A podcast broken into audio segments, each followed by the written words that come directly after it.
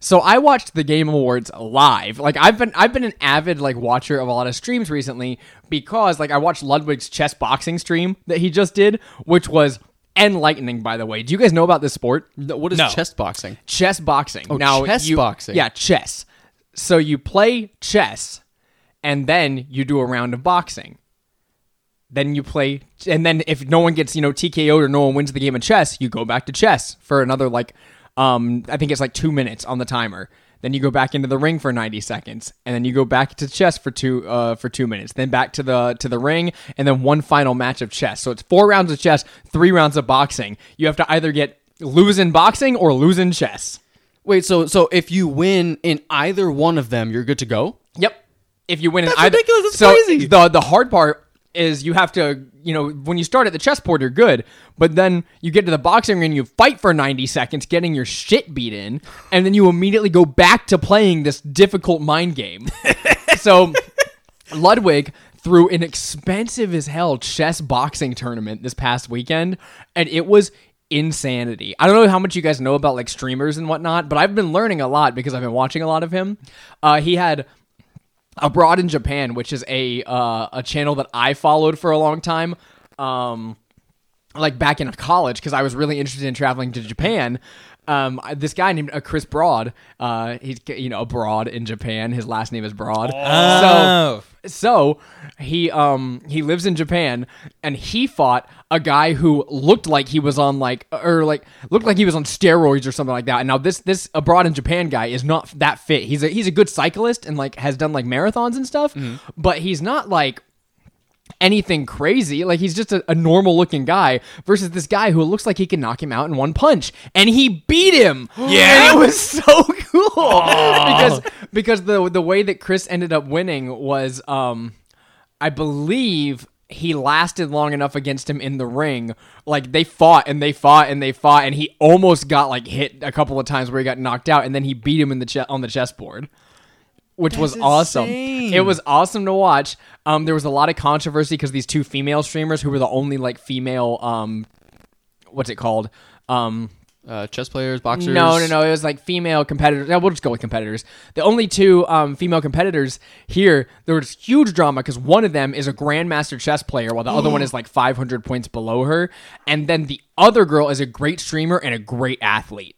And so Oh. they get out there, and like the one girl is like just you know basically buying time on the chessboard um till they can fight and then she fights and this girl has stamina because she's going wild hitting this grandmaster in the face like multiple times um like it's back and forth and back and forth as they get back to the chessboard. And it's like, oh man, is she gonna beat her in chess before they get back to it? And it's like, no, they do get to fight again. Yeah, the whole crowd's screaming. They get down to where they're getting down to the last few seconds in the fight, and the one girl, Dina, um, you know the ref has to call her back and like count in her face to make sure she's good to go. They do that the third time, but the timer ends, so everyone's like, so does she win or lose? Because you know, after the third time of getting pulled to the side like that or getting knocked down three times, you lose the boxing match. So she got pulled to the side three times, but while she was getting pulled to the side, the timer went off. So it was like, so did they play chess again? So on the stream, they did. They played chess again, and she beat the other girl in chess. So it was like, oh, Dina wins, aw, be- aw beans, yeah, there we go. And then afterwards, they rewatched the footage and took the win away from her and gave it to the other girl because the timer was, uh, or because she was getting pulled to the side for the third time, which I liked better because because that one girl, she Dina talked so much smack before the before the thing, and I was enjoying watching her get hit. But she seemed like a genuinely nice person. I was just enjoying the fight. Of course, of course. Uh, and also, CDawg VA. Do you guys know who this is? No, no. He's a voice actor, very popular voice a- actor who um, lives in Japan as well. He's a good friends with Ludwig. At the end, because Ludwig didn't fight in the tournament, um, the shoutcaster guy um, was like, "Hey, yeah, look, everything's everything's over, blah." blah. Ludwig, why didn't you fight? And he's like talking to him, and they're like, "You know what?" We think Ludwig should fight, and the whole crowd's like going crazy, like Ludwig, you have to fight. Ludwig's like, no, I don't want to fight, but obviously it's planned, it's staged like WWE. Yeah. And CDawgVA is in the crowd, and they're like, who wants to fight Ludwig? And CDawgVA is just sitting there, hand in the air, waiting for his turn. They, you know, pretend they walk to the side. They're like, what about you, stranger? And they call CDawgVA up, and um, they did a slap chest, uh, slap boxing, or no, slap chess. Yeah, it was like Slap slap, chess? chess. So they did. They both got one solid smack on the face from each other, and then sat down and played chess until it got down.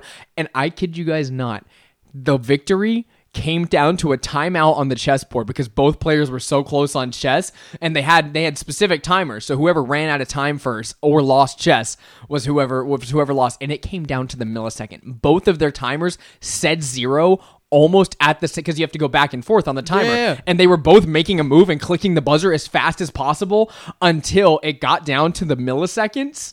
And then CDawgVA's runs out just after Ludwig's and he beats him by literally half a second like less than a second left on the clock it was it was intense and it was like watching an anime like watching these two go back and forth anyways that was chess boxing ludwig's coolest event he's ever run and i enjoyed the heck out of it I I want. I'm not good at boxing or chess, but I want to do this now. He um he posted all the videos on his channel if you want to if you want to check it out. It was cool. I'm gonna have to check it out. I, as of two minutes ago, I truly did not believe you that this was a sport because it sounds absolutely. This is a sport outside of Ludwig too. Like this is a real sport. No, I, I looked it up while you were talking.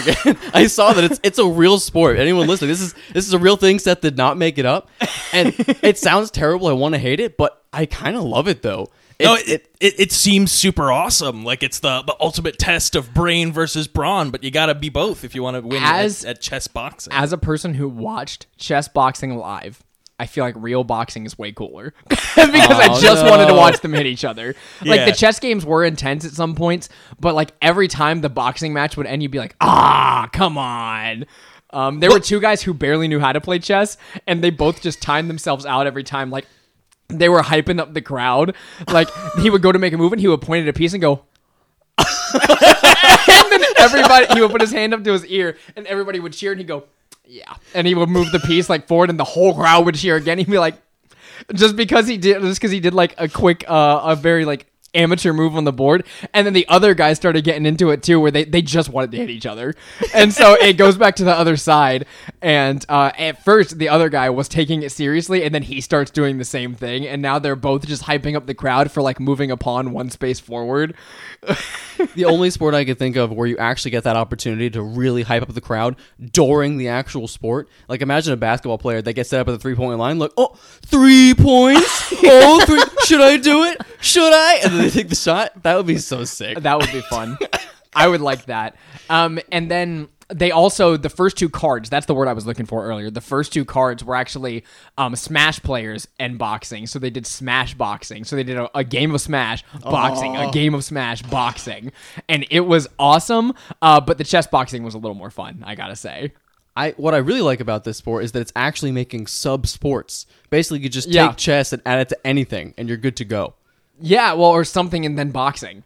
Which I I love the idea of playing something and de- then doing boxing, like doing um a turn like a couple turns of Pokemon, like three turns of Pokemon, and then boxing until it's the end of the Pokemon game or uh the end of the boxing. Like that just sounds fun. I could get behind that.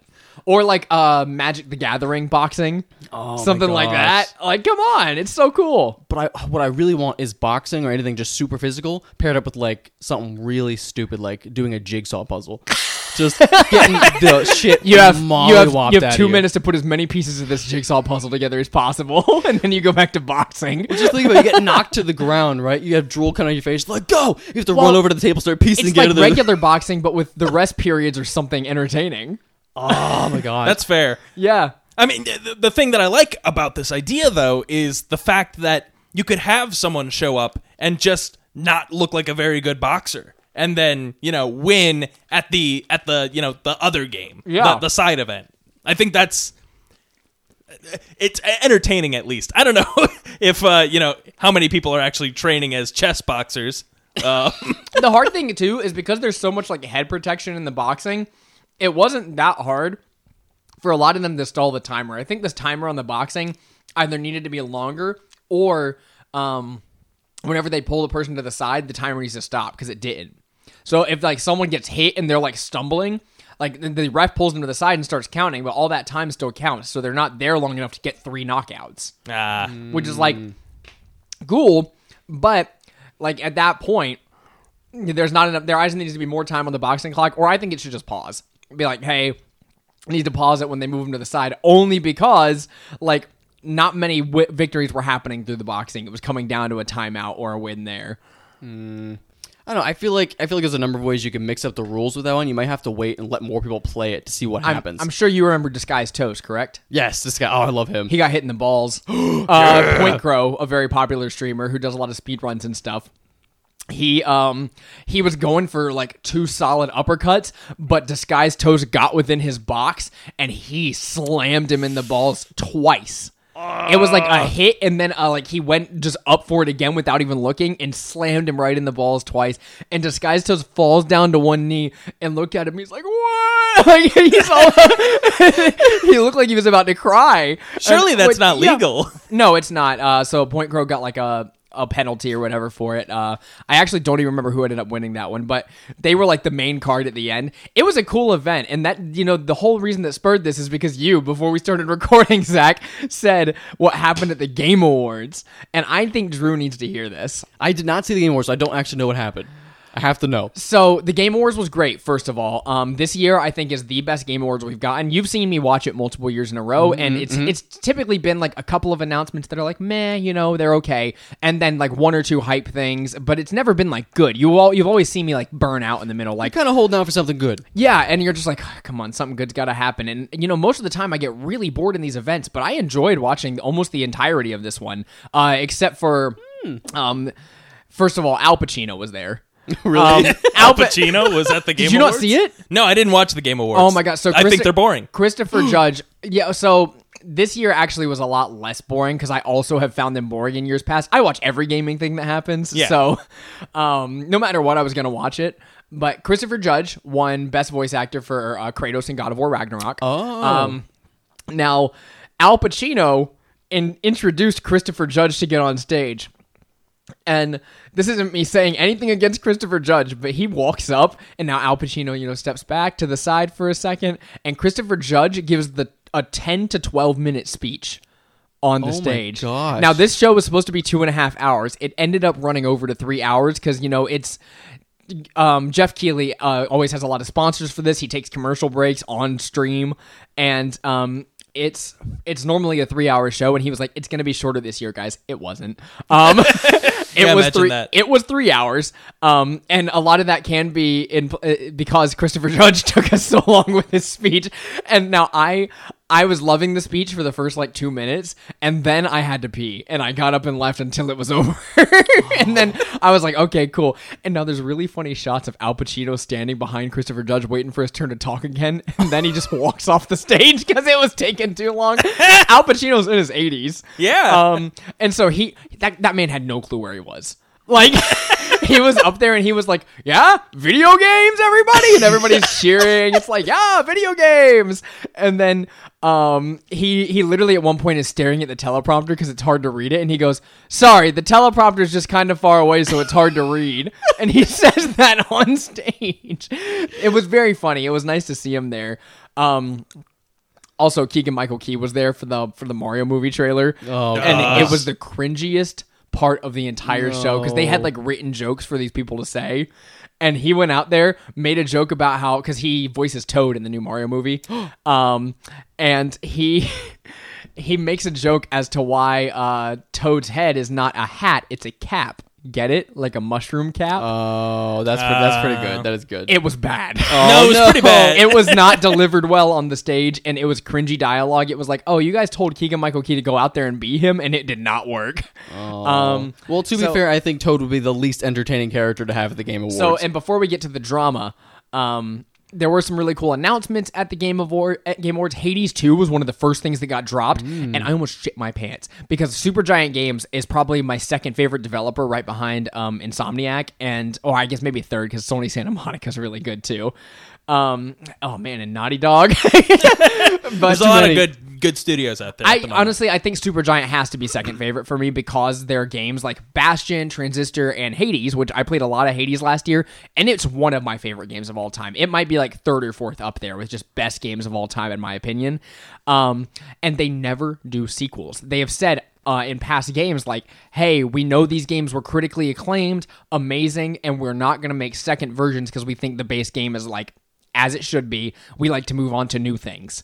Uh, so after Hades, I was like, man, this is just the perfect world. I love it so much. The gameplay is perfect. I want more of this. Can they at least do DLC? Because they've never done DLC either. Um, and I was like, man, I just hope they at least do DLC or something. And so we heard rumors that Supergiant was going to announce something new at the Game Awards, and I was not let down because they put out the coolest anime like animation for Hades 2, where it looks like Zagreus is like daughter or whatever, Oh. and it's a totally new storyline, has nothing to do with like the old stuff as it looks, and it's like.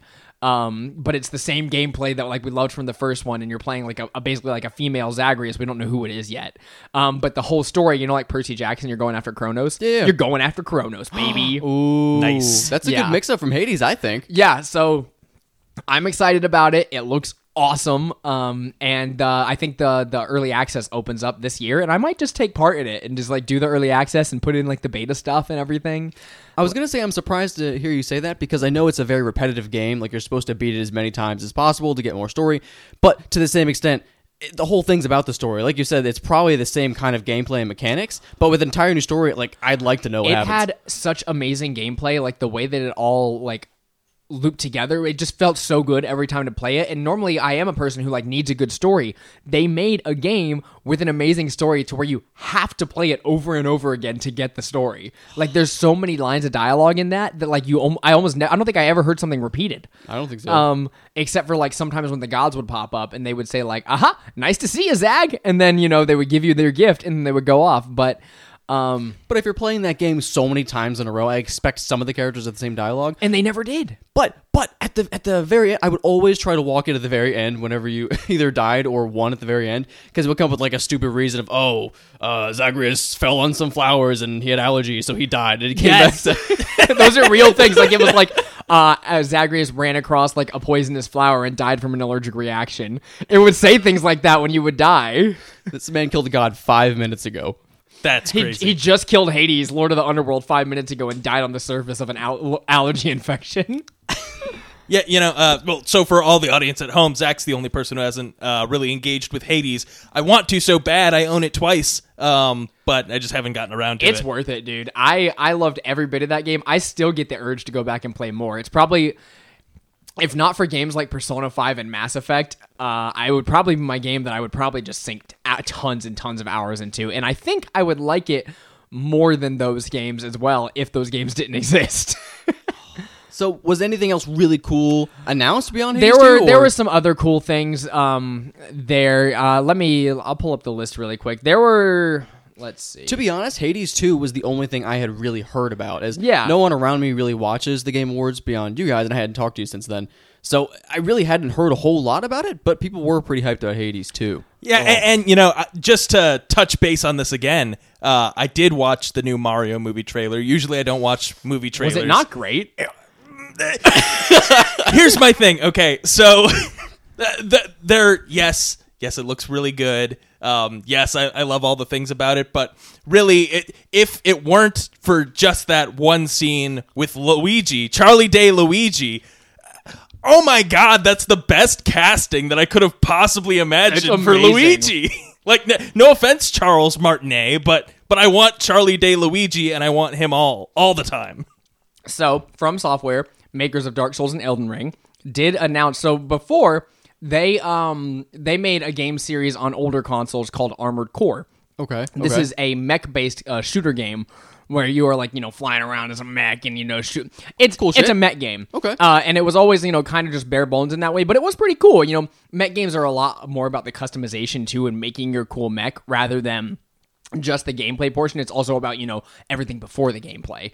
Um, so they announced Armored Core 6, and we know nothing about it except for the Armored Core 6 is coming. Um, it looked pretty cool. I mean, just like the, all based on the trailer, and I'm just excited to see what this studio makes because I think they're going to bring in a ton of people who just don't really play games like this um, because they're from software. Well, yeah, a- and so word on the street about Armored Core 6 is they're bringing in elements from yeah, they didn't say explicitly which games, but they said their recent action titles. dodge rolls and probably similar like combat mechanics, I would assume. But there's definitely going to be like shooting mechanics and different abilities and stuff. Yeah. Uh, so uh, I'm definitely I'm I'm keeping an eye on it. Um Armored Core was never like, you know, something that I was super interested in and I love from software, but it, it's been a long time overdue, and honestly, I I love uh, From Software for their ability to make exactly the thing that no one wanted. Exactly, and then and then everybody starts to love it. Yeah, I mean that was always their thing, right? Like- Demon's Souls. Exactly. No, no one played Demon's Souls, and and no one really liked Dark Souls initially. It just uh, randomly caught on overnight as like that game that you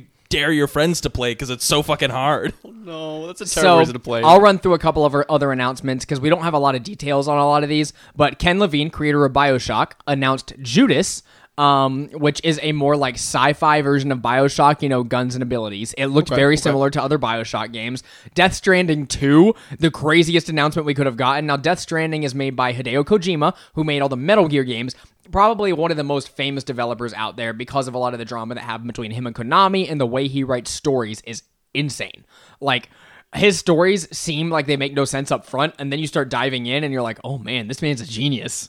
um, so Death Stranding two. Also, he he titled it DS two instead of Death Stranding two, so it's like weird because that's definitely got to have some meaning in his games. Like he he literally told the audience when he was on stage, "Hey, make sure you dive into that trailer. There's a lot of secrets in it." Basically. well, maybe the reason he Um, called it DS was because it's a DS exclusive. We got Cyberpunk, um, Cyberpunk news for their for their DLC that's coming out, and Idris Elba is going to be playing a character in that, which is kind of cool.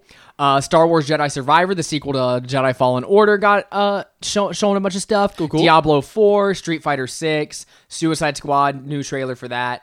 Um, the Mario Brothers thing I thought was really good. I loved it. Um, yeah, perfect casting. Bowser being Jack Black is also perfect. Yeah, yeah. I, I- honestly, that whole trailer was was perfect. Anya Taylor Joy as Peach is amazing. Yeah. Uh, everything's perfect except for one thing. I wonder what that thing could be. Well, be. yeah, and it's not controversial at all what that one thing could be. It's really not. Chris Pratt's a bad Mario. I mean, he's not, okay. He's not a bad Mario. He's just not a good Mario. Well, uh, I I will say it remains to be seen. I think Chris Pratt, you know, you throw him in anything, Lego Movie, whatever. Like he's that generic uh, white guy face that you can, you know, you, you place it on anything, and you're like, you know, if you're if you're white like us, uh, then, then uh, you're like, oh, I, I relate to you. Um, but y- y- you know, he he's not he's not a me Mario, you know. Let's see. We also got uh, some Baldur's Gate 3 since we're in D&D uh, area. The- let's see. Release window for that was announced. It's going to be August 2023 for the full release of Baldur's Gate 3. Okay, okay. I'll believe it when I see it. Uh, the trailer looked really good. You could see actually the uh, the Nautilus, the Spelljammer ship, flying in from the sky because you know there's Spelljammer stuff in Baldur's Gate, Yeah, yeah. which Well, is crazy. I, I think the the original trailer had some of that shit too, with, Yeah. with like mind flayers. It had a up. Nautiloid because it's like mind flayers like come from space or whatever. Um, Oh. it's it's really cool, uh, and I actually might play this one because it looks really fun.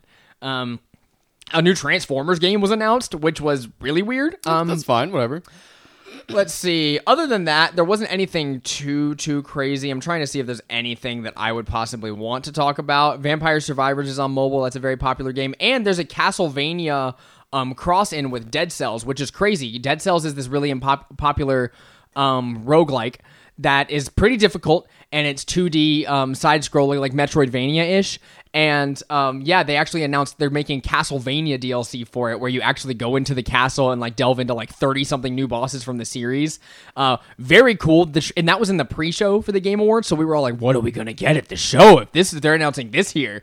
Um, so we got pretty good announcements. It was fun. It was a great show, amazing pacing, and uh, I was very satisfied with it. Except at the end, this ma- so uh, Elden Ring won Game of the Year. No surprise, I would say that game is an absolute masterpiece. There was a lot of drama over God of War Ragnarok not winning. I've been playing God of War Ragnarok, and personally, I love it more than I loved Elden Ring. But I would say Elden Ring is the better game, like narrative wise, because that's what I like games for. I like God of War Ragnarok more, and it would go higher on my list than Elden Ring for the year. But Elden Ring's a better game. It's so good. Like they got someone like me who's never finished a Souls game but's played a good bit of them and likes the battle mechanics and stuff to play through over a hundred hours of one. Like it's great. Um, so Elden Ring won, and um, Miyazaki is up there giving his speech. That you know he he has a translator, and notably. He's, it's supposed to be him and three of his developer guys walking up on stage, but a mysterious fifth figure makes his way up on stage with these men. This could have been horrible. This could have been like this man could have had a weapon and Yeah. like done something bad on stage to Miyazaki. And so Uh, notably, also Ludwig was sitting a few seats from Miyazaki, so he's just sitting there like photo bombing the whole thing. It was very funny. Uh, he also won Content Creator of the Year, so we've been talking about him a lot. He did get Content Oh, Creator nice, of the Year. Nice, nice. Um, Miyazaki's up there giving his speech, and as soon as he finishes, a mysterious figure, a new challenger, approaches the microphone. God. A 15 year old kid walks up to the microphone and says, "All right, all right, my turn now." Uh, now he he has some sort of accent. I don't know where he's from, um, but it's like it's my turn now. And uh, Zach, do you remember the exact wording of what he said? Not exactly, uh, but he, he wanted to to thank a lot of people, including his uh, Reformed Orthodox Yeah. uh, Rabbi Bill Clinton. Yeah, he goes, I would like to nominate my uh, Reformed Orthodox Rabbi Bill Clinton for this award or whatever. He says that on the microphone, and then it cuts over to Geoff holding the mic, and he's like, Well, okay then. and, and then, meanwhile, th- this kid just his confidence, right? Because no one's like you know looking at him weird. He walks up, he like pats, one pats- of the guys on the back. yeah, he's he's basically like introducing the guys to the stage. He walks up right behind them and pats the developers on the back and walks up on stage with them. And he's dressed very similar. Like uh, he, you can see though in the footage, he's like checking the cameras to see um if, if he's in frame, and he kind of like slowly makes his way in the frame over and over again. And then he got uh notably taken out by security. On well, you could see security approaching while he was talking, and then they then the, and you hear on the mic like you got like you got to go or like you're coming with or whatever. And so they took him out. He got arrested for the night. I'm pretty sure there was no like big, you know. I mean, honestly, as far as I'm concerned, it's a it's a harmless prank. it's a harmless prank, yes, but like, ugh, it, it made me so angry because it to, to no end. I because the people I was watching at the time, the kind of funny guys, were like, "Well, that sucks." You know, it's, it just sucks for for guys like Miyazaki who worked hard on that. Uh, and you know they finally get up there, they get to say their stuff, and you know some kid just interrupts. I was like, I want him to go to jail forever. Forever. I, I get it, but I it, it doesn't deserve that. But I was I was visibly angry. Yeah, you know, I'll, I'll say as someone who just doesn't have a lot of reverence for the Game Awards, I'm like, that that's really funny, and I'm sure Miyazaki wasn't very bothered by it. He didn't it. understand it. He barely speaks English. Yeah, I, I mean, it, exactly right. Uh, he made an awesome game. He was recognized for it, uh, and I mean, typically he doesn't even make like you know uh, conference appearances either. So Yeah. I mean, I don't know. I don't know what was going on through his mind or how he feels about the situation, but um, but I think it's kind of funny. Yeah, well, in in my books, that man was a villain. Speaking of villains, uh, welcome to this episode of Table Talk Friday, where we have not talked about this yet, but we have a patron now, guys. We are officially in the market. We're making money on this show. We're being paid to do it now. This is our full time job.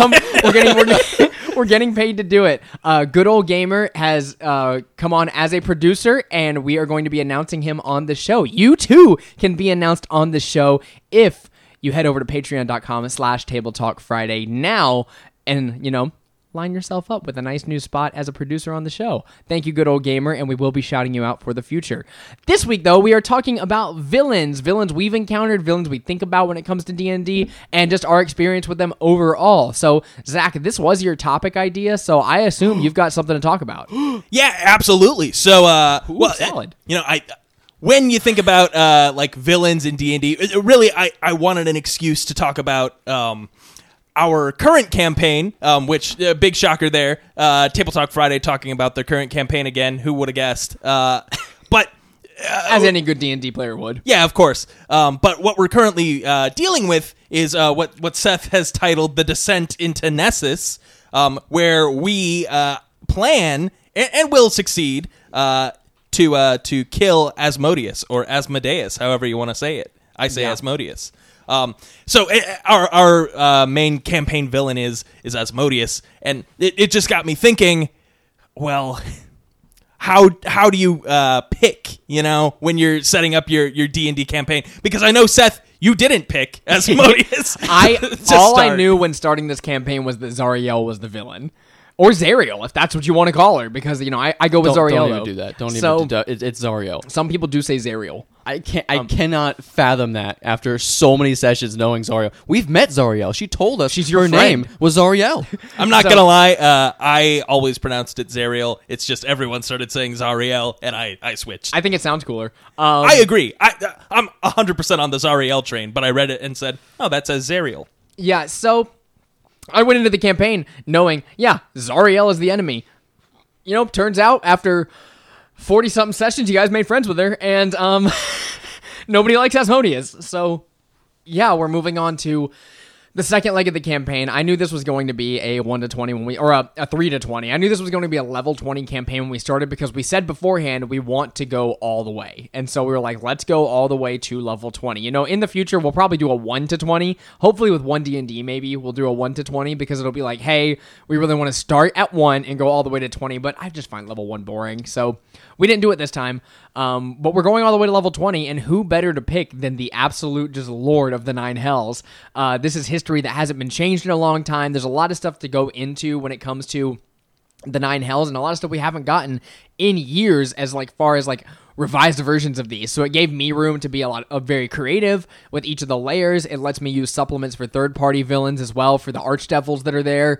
Um, and it lets me give you guys insanely powerful allies to help out with this scenario because i want you guys to be insanely powerful like demigods basically. But also i want you to have like gods on your side with it only because asmodeus is like an unfathomable thing to fight. Like, if you hear about the things that Asmodeus does or the things you guys have seen him do, like turning a like a planetar basically into like an archdevil and like making her all powerful to where she's a campaign boss, like he has powers and stuff like that. He's got insane manipulation. Like, can you imagine if he tries to go into one of your minds? Zariel couldn't fight against it. Can you? So like Oswin cannot. I'll tell you right you guys- now. It's you gonna be a problem. yeah, thinking about that kind of stuff, this man is insanely manipulative. He has basically an infinite hit point pool. Like, how are you going to combat him? That's the fun part for me. Is like, hey, I want to throw something in front of you guys that's like, this man hates us and is bothering us with basically his chump change. We're gonna take him down, and it's interesting because the tides have turned so much at this point, and you guys have made allies to where it's like, oh man, this is kind of feasible now. You know? It's kind of crazy to hear about this right now because we have never met Asmodeus, right? Uh, We we haven't seen him in person, besides like a little memory thing that we had going on, right? But for the longest time, all I've been thinking about is this descent into Nessus, right? This this next level of our adventure that we're going on. That I, I honestly I don't know if all of us are going to make it through. I very much expect someone to die, and I'm thinking this whole time like, oh, this is going to be so stressful. It's going to be so hard. We've been spending all this time gearing up. I I, till this moment, I haven't thought about actually fighting Asmodeus because I've been thinking about everything in between first. This is terrifying. No, I, I, I think it's going to be impossible, and I think uh, there there's definitely going to be some casualties involved uh, because I, th- there aren't even stats for Asmodeus out there, and I think the reason why is they don't want to to give him a number. Like th- he is this cosmic force. That, he he's the biggest, baddest villain that you can imagine. You know, like it, it's no uh, stretch to say. I mean, he's he's just Satan. You know, Satan from the Bible.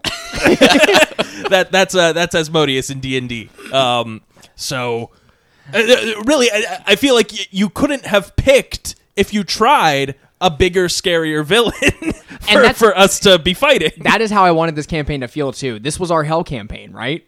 Like, let's end with fighting Asmodeus, and it's gonna turn the tides of like literally the entire, you know, realm, all the all the different dimensions and realms that are out there. This like this fight that you guys eventually have with him, if you if you make it there. But this fight you eventually have with him is gonna be insane. I've thought of a couple of things that are gonna make it like different. Like it's gonna be combat, like obviously, and it's probably gonna be a long combat, a very, very long combat. But at the same time, I thought of some ways to add stuff in, um, especially related to your specific characters, where I was like, this. I don't know if we can have a better party for fighting Asmodeus. That's all I gotta say. Are you sure? yes, because You don't think wa- we need a paladin or you know anyone, no, else? I, the, someone to help us with our saving throws? no that helpful. that sucks. Um, but yeah, it will. But you guys are a heavy control party. Like you can control your roles pretty well. That's Um, true, that's As, true. as well as there are a number of different abilities that you guys have innately that I'm like, oh, because of knowing the kind of guy that Asmodeus is, I'm probably gonna have to like kind of feed each of your characters like some information that only they would know uh, when it comes down to this moment for their specific like skill sets, and then you know have you guys kind of take your like character actions at some point to like do your thing because there are a lot of things adding up here to where it's like like I'm not gonna sugarcoat it. Asmodeus is like an impossible guy to fight. That's why you're teamed up with like gods and stuff. Yeah. Um, but there is plenty of stuff that makes it possible to take him down, and I'm excited to get there. So, uh, zooming out from from Asmodeus and, and just sort of talking uh, a little bit more broadly, we're all DMs here. Um, when you uh, are envisioning the big bad guy of your campaign, what what are you uh, sort of drawn to? So, Seth, I know we've done we've done Asmodeus, and of course we ran through Storm King's Thunder before, and and uh, in that campaign the the big bad is sort of uh, given out to you. Al- And Also, it's a twist, though. Oh, a- absolutely. So we won't spoil it here, but uh, still a uh, you know a very high CR, big powerful creature. But I don't think that all villains have to necessarily be uh, you know level twenty party material. Uh, a great example, uh, probably the the most or one of the most iconic D and D villains at this point. Um, Vecna might have uh, edged him out just a little bit because of all that uh, that good PR. Um, but uh, Strahd von Zarovich, uh, Dracula ass Dracula. Uh, he's only a CR fifteen creature. Is he really? Yeah. yeah. Oh, I thought he was way stronger than that. No, he's a No, we kicked his ass, dude. well. He's definitely a force to be reckoned with without um, the things that you had that you had. Yeah. Um, but uh, th- there are ways to create a a, a force that exists in this world. Um, that, that intimidates your players, and you know, w- without the the prestige of yeah, this guy's a CR thirty plus uh, creature that yeah, you're fighting for sure. Um, I, I think personally, um, just to, to start us off and uh, answer my own question, um, I'm definitely drawn to characters with. Uh, obviously, there's there's got to be a thing about them. So, like, what's their shtick? Uh, Strahd, obviously, he's Dracula. As Dracula, he's got his you know his goals and his motivations. Uh, you know, he wants uh, the the thing that he covets. Uh, being spoiler light for for Drew. Um, but you know, you think about other iconic D and D villains. Uh, Acererak, he's a lich, and he's all about the treasure. He's got his big treasure hoard in his tomb. He says, "Hey, come get it, fuckers!" And that's his. You know, uh, uh, there's always a thing. So you want a villain with a thing, but um, I think I I like a villain with like an exploitable thing. So you you think about um, level range that your party's going to be at, right?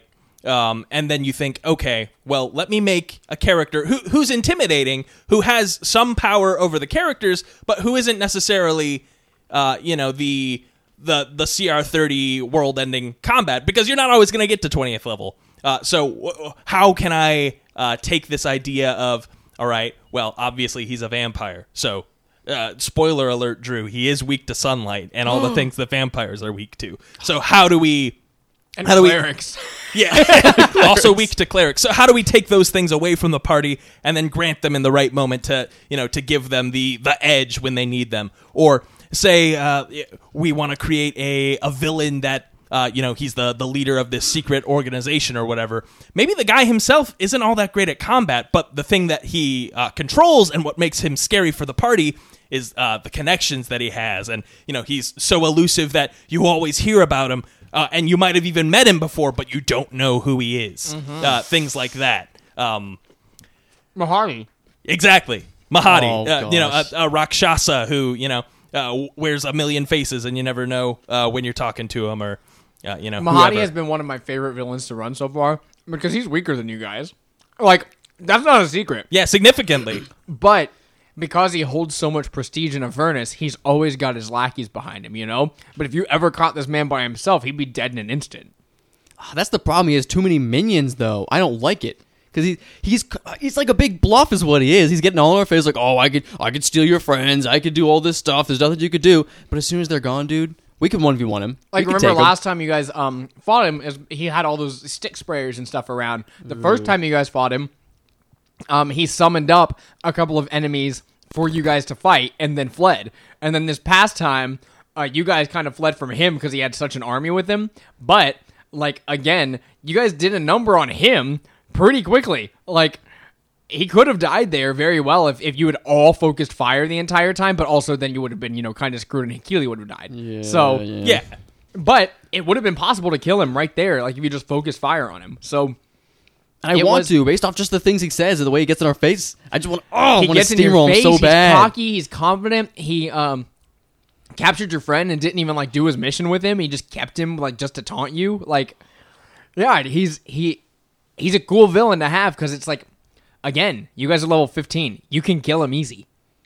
Yeah, so maybe uh, a desirable trait of a villain is their their slipperiness because Yeah. you definitely want uh, to to know about a villain for a significant period of time, or you want your players to, um, so that they can grow to hate him.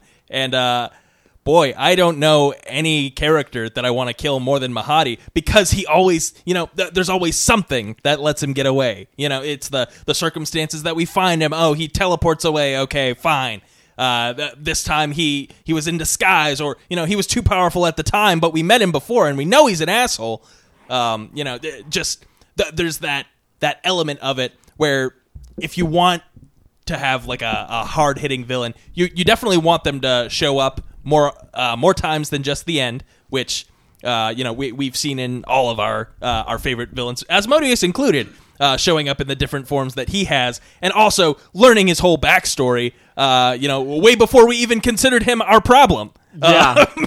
Which was not planned. Again, that was just something that happens in the campaign and is um in the the Alexandrian version of like the revised Descent into Avernus, like they write big excerpts that I got to take you guys through, like memory sequences, which were really cool for me to one learn the history of hell, and then two like build up this villain over the course of like a year and a half until like you guys knew him well and then flip it on its head to where now he is the villain, you know? Yeah, exactly. So so you want that familiarity, and the best way to to achieve that is by giving your villain an exit button. Uh, whatever it is, uh, you know, night hags they have plane shifts. Uh, if if you want to get that low level with it, Right, and you guys actually in your our first campaign, Storm King's Thunder, um, with the villain there, met versions and or like um g- were spoken to by the villain a couple times without knowing who they were or their name. You just heard legends, you knew some things about this person, and then whenever the reveal came and the name was said, you guys were like,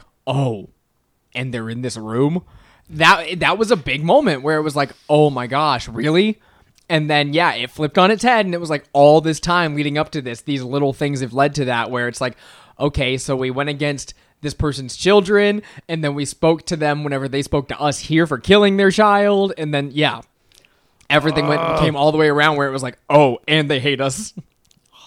See, I kind of like that that hidden quality though, where you know we we, we did kind of meet Iymrith beforehand, like the big or yeah, we'll, we'll, we'll say that. Um, we did meet the big bad at some point. Well, and that uh, wasn't beforehand. official stuff either. Normally, you don't meet the villain, like you don't Oh, meet her until then, perfect. Okay. until the moment it, uh, like it gets revealed. So it, it came to a point where we did meet her, and that's insane. That moment of of fear and almost hopelessness of she's literally right in front of us, not knowing necessarily where a villain is or what they're capable of right off the bat is absolutely terrifying. I feel similar with Asmodeus right now because I don't know what he could like obviously we've heard the lore but I've never seen him do anything, right? It, it's it's horrible to hear, but I don't know. And I guess going on like a oh, really good example, um, not a D&D villain, but it makes me think Gus Fring, right? You know Breaking Gus Bad. you know Gus Fring from Breaking Bad, right? You know who he is, but you don't know who he is, right? When you meet him, you don't know what he's capable of at all. This man, one minute serving you chicken, next minute dead, like dead.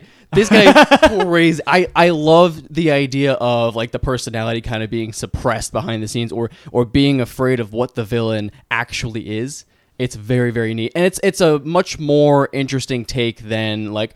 Here's the villain, session one. You're gonna fight him 30 sessions from now. Yeah, like they're unpredictable. You don't know what's going on in their head, which was I think is a cool quality too that you can bring into a villain of being like, okay, do they like us or do they not, or are they like are they friendly? Or are they not? What's going on in their head? I don't really get it. Yeah, and, and I think Gus is a good example of of a good, you know, uh, uh the kind of villain that a DM can pull off really well because you know he's very put together. He, uh, he's you know the, kind of person that gives off the impression that he's three steps ahead of you. As the DM, it is fully within your purview uh, to, to make sure that the the big bad evil guy is three steps ahead of your party. Y- You know where appropriate. That they have scrying, they have spies, they have you know a- x amount of things. Uh, always you know checking in on the players and and seeing or you know the characters seeing what they're doing.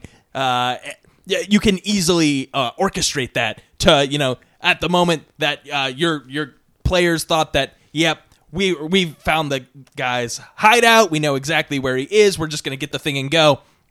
He was uh, expecting that and then all of a sudden you're force caged and cloud killed. Now you're trapped in a a force cage full of poo gas and you're all choking on it and dying. Poo gas. and it's all your own fault. Is that Mahadi's ultimate poo gas? yeah probably.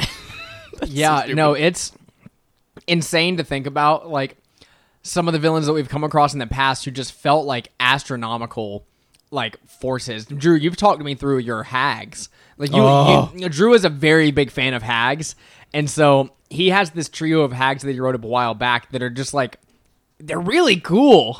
you want to go ahead? It's just the the idea that they could be so deceitful and in your face, but not in your face at the same time. The the idea of running a villain that's so like indirectly in charge of everything, right? So I guess you could use Asmodeus for an example, right? He's in charge of all this stuff you're seeing. You're in hell. You see all these devils. You see all these demons, but where is he at? What what is he actively doing right now? You have no idea. And so my idea for the campaign that I've talked about before with these hags is just that these hags are are running your campaign essentially. Everything you're interacting with, the the towns or the or the people, the NPCs, they're often these hags just shapeshifted or the hags have taken over people and hexed them to say things to you and, and or even taken over like a leadership role in the town that you're in. So you think that these people are doing your favors and they're giving you nice quests where you be getting good rewards, but in reality they're just sending you on suicide missions, right? The the idea that the villain is always there, but there's nothing you can do about it is absolutely terrible. I think I always think back and I I'm surprised it doesn't come up more than some of our previous campaigns. The moment when we were in hell and we were in this uh, like this pit, this fighting ring, basically, and we're sitting there and we hear this booming voice and we find out Zariel's here, right? I remember within five seconds, a bunch of us were hiding behind the bleachers. Five minutes ago, we were like, we can 1v1 this guy. We're going to take it. Immediately, laying prone behind the bleachers, like, guys, what are we doing? We got to cast teleport right now. What are we supposed to do? Also, something that is not in the module. I just wanted to introduce the villain. Yeah, and, and way to you know just suck all of the the, the bravado out of our sails because you said there's a tournament going on. Oh, we're gonna go kick their asses. Uh, We're you know we we had so much success recently. Yeah, eh, barring the the Feywild that uh, we've covered before. Uh, Look back to the the Feyholder episode to see We're what talk- happened we're there. Talking about But- that. But anyway, uh, we were very confident in our, you know, the power of our characters, and we thought, ah, just send Nuth in there. He'll he'll beat whoever. It'll be easy. You know, Oswin will even go in, and uh, I'll go beat uh, Mickey, Mickey the Flesh Golem. That's easy. Uh, but the second Zariel touches down. All of our tails go right between our legs. We're like, how do we get out of here? And uh, you even, you know, relished in the moment of, okay, well, we're, uh, just just to get my point across, and also to give you boys time to figure out what you're gonna do. Uh, Zariel's just gonna dress Nuth down right here, and bam, two attacks, and he's down to zero. Ooh boy. And Nuth is not any ordinary character. This is essentially the, the mascot leader of our party at this point. This Rune Knight fighter bugbear monstrosity. He he once manually hung a man with his arms, right? Yeah. This this man is a entire monster. He's a class on his own. This man is a class, right? Immediately whomped on two hits. Yeah, two hits down. What are you supposed to do at that point? You feel absolutely hopeless. absolutely he is lost. your frontliner. That is your frontline. That's it. We Go have on. no other frontliners. so I'm glad we made it out of there, but that was a great, great villain moment right there. Just Yeah. just the absolute emptiness you feel for about 30 seconds is oh, I love it. because that was about the point where you guys had made a name for yourselves in hell and it was like you know things with Mahadi had gone sour, and then you guys, uh, you know. Made amends with certain people. You made your way into this arena, like, oh yeah, we know we need to go here for something. And then the villain shows up, like, hey, I know you guys got stuff going on, but I'm looking for these guys, and I know they're around here somewhere. That's how you know it's a good villain, though. When you completely 180, we have this prestige, right? Where we're like, yeah, we're the, we're Lulu and the Fuzzy Bunch. We can handle this. And oh, you're looking for the Lulu? No, Lulu left five minutes ago. Different Lulu. We're, we're just completely different disguises here. We're just we're cosplaying, actually. Yeah, uh, crazy stuff. And as well as I remember in our first like one to five that we did, being terrified of the Glasstaff, like terrified of him. And then it com- turns out that he's just a low level mage with like 40 hit points. He was like uh, not even 40 hit points. He was like a CR2. He had up to second level spells. Uh, he That was had the hardest a villain single we have scroll. ever fought. Yeah. well, he killed uh, me and uh, our, our good buddy Eric. Uh, I can't think of an Eric for him right now, but Eric, uh, Eric. his character too in the same combat. He killed me with magic missile, and I thought it was well. We were second level. To be fair, it was a very dangerous ability. There was no way to stop it uh, for my paladin, so I just died instantly. But um, but boy howdy, we thought the most of him, and then he shows up, uh, however many sessions later, and uh, our assassin rogue just kills him in one hit, and we're like, oh, Yeah. that's the Glasstaff. You killed That's the, it? the old We big boss do- in so- one shot. Long story short, there were two different campaigns going on in the same universe. And uh, the the rogue in that party, they ran across the glass staff and they killed him in one shot. Yeah, they, they were And he killed level at that multiple of our characters. That's ins- What a good intro to your group, though, right? Like, oh, you guys struggle with him? Yeah, I just stabbed him. Yeah, and then He's we dead. continued to womp on them. Yeah, well, actually, actually, actually, so uh, the character that killed him, Varkin, uh, was with our party initially, but then he dropped out because Zach's brother Eric was playing his character, and and he got kind of busy. But uh, then he Oh. came back and, and joined up with this other campaign, uh, and then later, of course, we did the convergence where both our parties uh, fought. Basically, um, we we just competed in this. Uh, what it, uh, I don't know. I haven't seen Naruto, but I hear it was like the Chunin exams from Naruto. It was. It was very much like the Chunin exams from Naruto. Um, as far as like upcoming villains, if you guys had to come up with something like this, what's something you want to fight? Like a villain that you're like, you know, that seems really cool. Well, it, we haven't fought a lich, like a lich ass lich. Um, and I feel like, lich. and and to be fair, we haven't really fought a uh, like a uh, or not necessarily human, but like you know, just the the big bad evil wizard. Um, th- those are uh, tropes that we've escaped. Most of our villains have been. I mean, I- guess Strahd is kind of the big bad evil wizard in a way. Um, but uh, most of our villains have been like you know big, larger than life uh, creatures. So I feel like that's probably the the one uh, element of D and D or uh, like of a D and D villain that I haven't experienced in a long term campaign is what's like the more human character like and. Well, uh, to be fair, we've had villains that are that are that at lower levels. Oh, we just haven't yeah, had, yeah. you know, big bads. that yeah, are like exactly. I, it, uh, you know, I'm picturing uh, Halaster Black, whatever his Yeah, name Halaster is. Blackcloak. Black Cloak. Yeah, uh, the the Mad Mage. Uh, you know the one, or you know, uh, uh, Vecna, which you know he's more than a lich; he's a god. But same same deal. Acererak, we haven't dealt with him. Um, I, I would like to deal with a big, bad, powerful wizard. Um, not as the DM because that's that's the one thing I feel like uh, in in prepping even for for just Strahd uh, with uh, the amount of spells that he had. Uh, you know, I kept looking up advice for okay, what are all the things you can do? And there's just so much theory crafting that goes into well, you could feasibly use these spells and these spells, and you could do all this broken ass shit. And I think, wow, that's great. But how do I uh, make this palatable to my players? and, and you know, how do I pull this shit out in a way that uh, that makes sense? You but let at- them kill him in like two turns. yeah, yeah, exactly. But uh, that's not what I wanted to do either. It's just sort of how it happened. but but uh, I, as a player, I really want to face this 4D chess motherfucker who's you know uh, anticipated all of our moves, and you know at the at the start of combat he casts time stop, and we're already fucked. Uh, and you, you know just just whatever that looks like. I, I really want to face the big uh, lich, and I want to kill him, and I want to not be able to find his phylactery and have him come back. and you know I want that to be the the thing. Um, so we haven't dealt with that yet. I feel like that's probably you know uh, as far as iconic villains go, um, that's on my bucket list. I would love to to face like a big deal wizard. Beyond, we did actually fight one in uh, in Storm Kings that meteor swarmed us uh, in the beginning of the fight. That was that was rough, right? But I wonder if the the reason we don't see more like just awful big bad wizards is because they're very difficult to to set up as a DM, right? I played a I think it's just because it's overdone.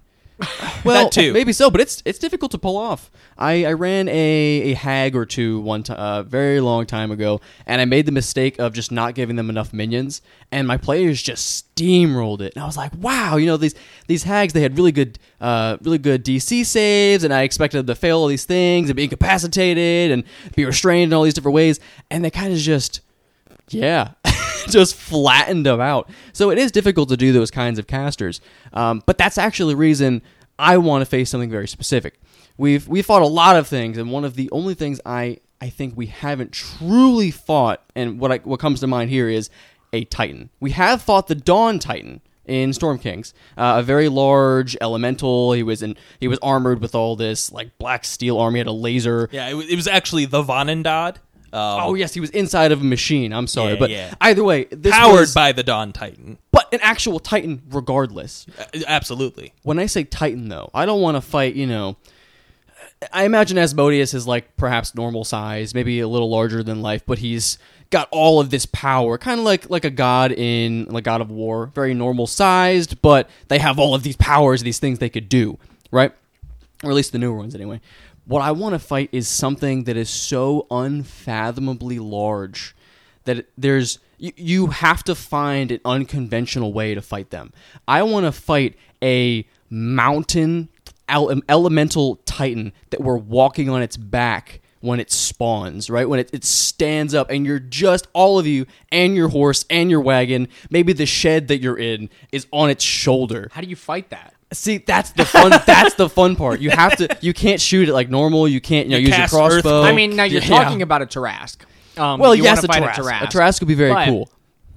If something is that unfathomably large, I'm like, well, how do you fight it though? Like, Yeah, That's yeah, the I- thing. I'll say I, I love that idea as well, and that's exactly the kind of thing that I want to run into too. But I I feel like that's that the that terrain. sort of that's the terrain that your wizard controls. Or, or yeah yeah exactly. Like that's that's the tool. Like the, the- Exactly, these yeah. big ass monsters like the, the astral dreadnought. What a cool fucking monster. But uh, it, ultimately it's it's like this big uh, I don't know how smart they are but uh, you know the, for the purpose of this argument the big uh, uh, big mindless thing uh, for some evil power to control. Uh, just the m- mindless un untethered energy. I mean, it could be the final boss. The Tarrasque is a perfect final boss, but there's got to be someone, you know, b- behind the madness, turning the gears, mi- unleashing this thing. So That's true. That's true. or, or so what? That's what makes you know villains like uh, like Asmodeus, for instance. Uh, you know, I'm sure he is human sized, but he could get huge if he wants to. Or you know, a kraken, um, where they're both intelligent, or you know, ancient dragon, Tiamat. Yeah, you know, pick your poison. These huge ass creatures with intelligence. Now that's that's really that's really something. But at the same time, I agree. I really want that imagery of you know the shadow of the colossus that thing is fucking huge how do we fight it Yeah, I I want to fight. I want you guys to fight something like that too. Not only that, I actually have this thing in my head that I've been wanting to do for a long time. We just haven't had a chance to do this moment where like you're in like a city or something like that, like a city. I- You know, we'll go with this. You're in Waterdeep, hanging out, just doing your thing, and all of a sudden you hear a loud like crash from somewhere off in the distance. You look off towards the northeast, and the entire northeast section of the wall has come down. What's happening? Some gigantic evil thing is just chaotically evil, like walking into the city, ready to take everything down. You have to save people in the city. You have to stop this thing, and you have to prevent as many casualties as possible along the way. that uh not that exactly but that almost exactly is how i wanted to open my my fully homebrew campaign Really? yeah i was gonna start you guys in like a like a small uh fishing village and uh cyclopses were going to come out of the ocean because It's I actually like Cyclops Eye. yeah, well, I like I like uh, water-based cyclops because that's that's how they are in Greek mythology. I wanted them to come out of the water uh, and just start wreaking havoc, and then you, first level adventurers, you have to figure out what the fuck to do because you're not going to be able to kill these cyclops, but uh, you gotta you gotta get out of there. That's insanely cool. I love the idea of just the the whole town you're in being ravaged and there's nothing you could do about it. The idea that you're as these level one, level two adventurers, just saving as many people as possible, running into like the burning building like we did in in Storm Kings in the beginning, trying to save this little kid. The tree had fallen, or the the top floor had fallen on him. That was very cool, very heroic feeling in in a giant situation that you can't control anyway. Right? It feels uh, it almost makes you feel Spider Man for some reason. I don't know why. Very like underdog heroes. I- Yeah, I, don't know. Yeah. Yeah, uh, uh, the post 9/11 hero is what we call it. oh no. the um, uh, you know the the natural or maybe maybe not so natural disaster hero. Or, you know, Yeah, you're, yeah. You're on the you're on the ground. You're you're fighting the good fight. Uh, Spider Man's pulling buildings together, things like that. Jesus Christ. Yeah, There's I- so many cool ways to make villains. We gotta. We should do like a, a villain generation session, and we just make up cool villains. yeah, like we we sit down and like just make up a villain. yeah, That'd be Well, fun. They have because they have books. I know you've you've bought one where they have just big old books of NPCs that are really cool. You could scroll through and you could you could pick one that you like and put it in your game. I have a giant book over there of just all different kinds of like dragons that Of could dragons. be. It's legendary dragons. Like these are legendary villains that you can add into your campaign. It's a it's a book they just came out with the same guys who made like the NPCs and stuff, and it's it's a killer book. Let me tell you, I've read through a lot of the villains in there. Oh my god, you could run campaigns around each of these. Like you've got an endless supply of just cool draconic villains to go through. It's- I may or may not be using one too. Did we kill one yet? No. Hmm. No, you'll know. You'll know. I'm shooting Zach nervous glances out of the corner of my eye here. I don't know what it is, man. we'll see. Uh, Do you really now? Do you really need more though? Because we already have this archdevil thing going on. It's kind of a lot. You know, we're kind of busy. Yeah. Do you really need another dragon? Oh yeah, it's gonna be great. Okay. I'll. I guess. I guess I'll take it. I'll. I'll it'll be fine. So, uh, I have a question for everyone, um, and it's really just because I want to say my answer to this question, but I'm going to pose it as a question. Go then- Uh, so, uh, as far as like iconic D and D villains, uh, are there any that you know you either want to run into as a player, or that like you know they're on your bucket list to DM at some point? I want to DM Tiamat. Like hundred percent. Yeah, I want Tiamat to be a huge presence in a campaign. I've already I know a lot about her. I've got a great voice for her that you guys have heard before that like I felt like was very very good for one of her many voices she could have. Um, as well as I know a lot about her. Uh, there's new campaigns coming out with information for her all the time, and yeah, I want to run Tiamat and I want it to be awesome. I don't think I have a specific villain that I want to run into more than Tiamat, to be perfectly honest. But I love the idea currently, and I'm so it's something I'm dabbling in and have dabbled in before. I love the idea of just running into or running them personally, just absurdly stupid, silly villains, right? Just Santa Claus, right? 14th level adventurers fighting Santa Claus sounds incredible. Running Tiamat as like there's a couple of dragons, but they're all they all have blue eyes and they all transform and, and ultimate summon the blue eyes white dragon, ultimate blue eyes white dragon, but it's actually just Tiamat. you know, That's just, funny. I think just really stupid crap is hilarious, and it's not something you have to do all the time. It's equivalent to running into Tiamat running into the king of, of the fire giants, or, or like the the king of some underwater Atlantis city. Right? It's just it's very very out there. It's not something you get to see a lot, and you get so much creativity with it. You don't have to follow any any lore or or or modules. You could just do whatever you want. So something just outlandishly silly. I would love to run into that at any given time. Now I'm just imagining, uh, and I don't know how to do it, um, but I, I want to throw Doctor Doofenshmirtz as a as a you know uh, an encounter at some point or another. He's actually it's similar to the whole wizard controlling the Titan thing. It's actually just him, but he's controlling like this death ray that just follows you throughout the entire campaign. You have, always have to worry about the sirens of this laser coming down and turning you into like a plant. The problem is you have to have a, a really good Doofenshmirtz voice to convincingly run. and you have to write an extraordinarily long speech about your device. Oh, of So course. like they walk in here like, oh, it is my world destruction TV inator, and you're going to look into it, and it's going to do this, and it's going to do that, and then as you go on and on and on, and then inevitably Patrick or Sean are like, I shoot him, and then you guys shoot it, and he either blocks or it misses, or like it hits, and he's like, hey, hey, I wasn't done yet. I haven't even told you my uh, uh, my genius backstory about uh, when I was a young German and boy. everybody gets thrown into a memory dive, and then and like I pull out a guitar and start singing as it. yeah, exactly. Whoa! we haven't broken out into song, and have we? Have we ever broken into song? I have thought many times about writing a song for a session and then like sitting down and you know pulling out the guitar when you guys run into a bard and having him sing something to you. Oh, you sure should do it. I haven't. I would love it. See, I want to run to that. I want to run to a singing villain. That's a good one right there. I don't know what kind of bar I it don't would want to be. do that one. The Pied Piper from Shrek Four. Great. What a what a good and classic villain there. Can't Yeah, wait what- to run into him. Yeah. th- Do you all not recall uh, his power in Shrek Four? No. No. Uh, I I think what there's the irresistible dance spell. Uh, that's pretty much his thing, um, where he just Oh. he possesses everyone, uh, and they they cannot stop dancing against their will. Until they die. Yeah.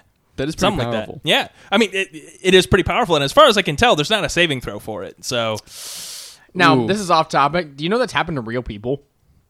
What? What do you uh, mean? like, uh, stop dancing? dancing until you're dead? Yeah. Yeah. Like, uh, what, mass hysteria? yeah, it's a mass party hysteria type deal. So like in the past, this has actually happened to people where they've started dancing in a crowd. Like one person's just dancing for a really long time, and it's going, and real people have just danced until they died.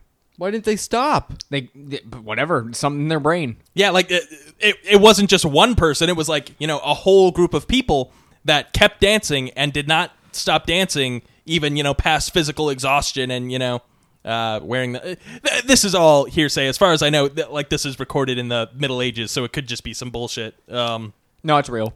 but. I've That's- decided. I mean, I, I'm pretty sure there are reputable sources that, you know, uh, that have have info on this, but take it with a grain of salt. That I sounds didn't like some Google it. creepypasta stuff. Is what it's like. Really, really creepy. Yeah, it is creepy. Oh, oh, but random inspiration.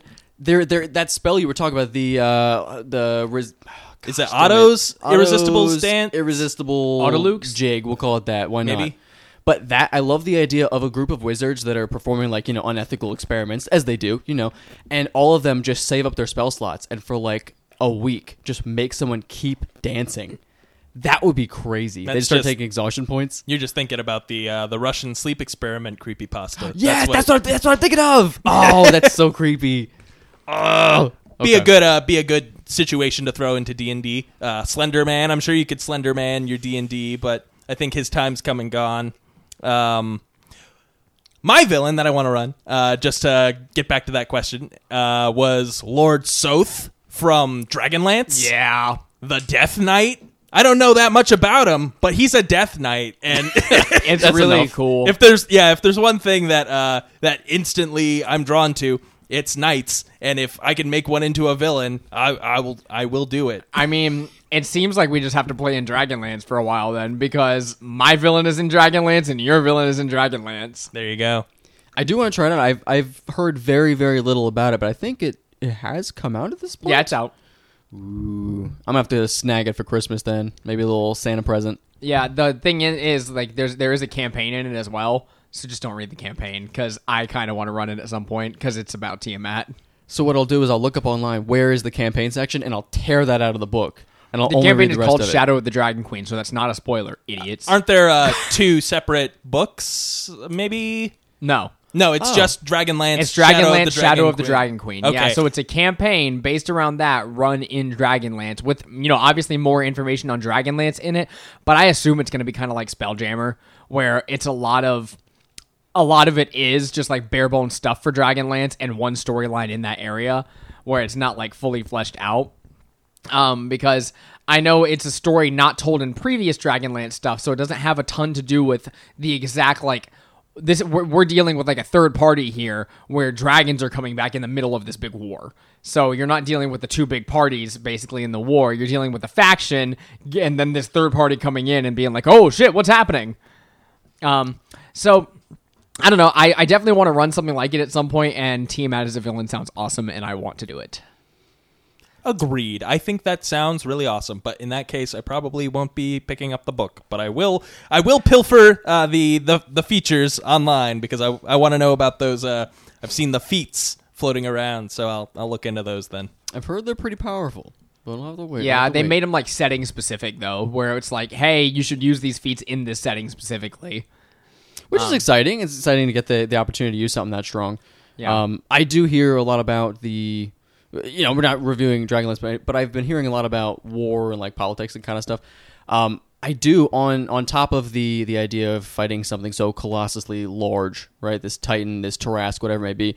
I do love the idea of fighting just an incredible amount of enemies, like an actual army, like so many swarms. Maybe you have to break up into like units, and they have unit health, and they get this many attacks. Or like there's four different combat or five different combats going on at once with you guys each being the lead of a platoon. Yeah, you have to control them and so command. cool. That's pretty. I don't honestly don't know how I would start running. I think there are mechanics in some of the the books on how to to run like large scale warfare. Oh, I know what I would do. Really? I would I would take each of these like little books that the third party books I have and set up a scene for each of you and be like boom boom boom boom four different scenes. I would give you each like a couple of uh, allies to to have along with you in their stat blocks and then each of like you know we would each have spots on there uh your stuff on the field and I would have you be commanders for these guys and then I would put different enemies on each board. Yeah, and then you just roll initiative for everyone at the same time, so we're doing all the battles Exactly, at the same time. simultaneously. Yeah, that was my favorite thing that I uh, that I pulled as a DM is when we did that in Curse of Strahd Yes. near the end, where you guys were fighting in the in the church, or you know, uh, I don't think you were. You were actually running up to do the other thing. Yeah. but uh, you know, simultaneous initiative for that. Yeah. Um other note Oh yeah, um, one of the one of the other big things on my D and D bucket list. I know we're running long on the episode, um, but one of the other things on the on the bucket list is I really really want to have um, a political intrigue like arc. I don't necessarily want it to be a whole campaign. I want it to be like a few levels you go through though, where it is it is you guys dealing with op- opposing sides, kind of getting word from both of them, dealing with some you know corruption somewhere in between, getting in some fights here and there, kind of solving the mystery, and then kind of dealing with the political thing. Um, and I already know how I'm gonna do it. I, it's already decided, and it will be in our next campaign. Our next campaign. Our next campaign. you see, I was going to say Eberron would be a perfect candidate for Nope, that. it's gonna be in the next campaign. Okay. because it fits better. All right. Well, I I trust you completely. Yep. We're talking space politics, boys. Yeah, if there's anything I loved about Star Wars, it was the space politics. That went over well in the prequels. yeah, yeah. but it'll be fun in D and D because we're we're actively participating. In Star Wars, it's like, oh, I'm six. yeah, exactly. Anyways, thank you guys so much for listening to epi- this episode of Table Talk Friday, a D&D podcast. Remember, you can well, first of all, special shout out to our producer, good old gamer. Thank you so much for being there. Remember, you can join our patrons at patreon.com slash Table Talk Friday, but you can also find us at youtube.com at Table Talk Friday, TikTok at Table Talk Friday, and many other places at Table Talk Friday. You know, Twitter. what a joke, am I right? Anyways, um, with that, can I have the space politician take me out? Oh, I see you are uh, you're ready for the next campaign season. Well, I'll just let you know that Excelsior to to the moon and and back. I will I'll fight for you, Venus. Venus, the planet Venus. I'll I'll fight for Venus rights. and that'll that'll be what that's my platform. It's on Venus. I have a platform flying over Venus, but I'm also basing my campaign about about the the rights of Venus. I love Venus. also, my name's Jerry. I'm I'm Jerry the politician. I'm Jerry Space. Jerry Jerry Space. The Jerry Jerry the Space politician. Have a good night. Uh, Table Talk Friday, right? That's the name of your show. All right. Ha- have a good night. Jerry Space, the space politician. I, I also like how 90% of your characters start with oh. like I bet if we go back I- and I- listen, I, have to decide the tone of you know what what's the voice I'm gonna do. Oh, oh, it's it's this voice today. Uh, yeah, it's very funny. I was Yeah. like the outro is always like, oh, oh, oh. yep, yep, yep. Yeah. I, I want you to know now that we are going into Spelljammer in the future, I expect Space Jerry to be he's Space gotta Jerry the politician. He's got to be a canon character, even if he's just like a mayor of one of the local towns or like planets or something. He, he's got to be in there. Have I'm you so heard about the problems in Venus? They're very bad, and that's my platform. so he's Jerry the space politician, but like his name on his birth certificate is Jerry Space Politician. so like space, and no, no, no, yeah, it's just a space, and so he calls himself Jerry Space Politician. This sounds like some high quality first level quests right here. Oh yeah, This guy's like, "Oh yes, I need you to come I- do this," but we're actually just getting like posters. I think you guys are gonna town. you guys are gonna puke going from the end of Avernus to like maybe a week or two break to the first session of Spelljammer because some wacky shit is gonna happen in session one. Are we starting at first level?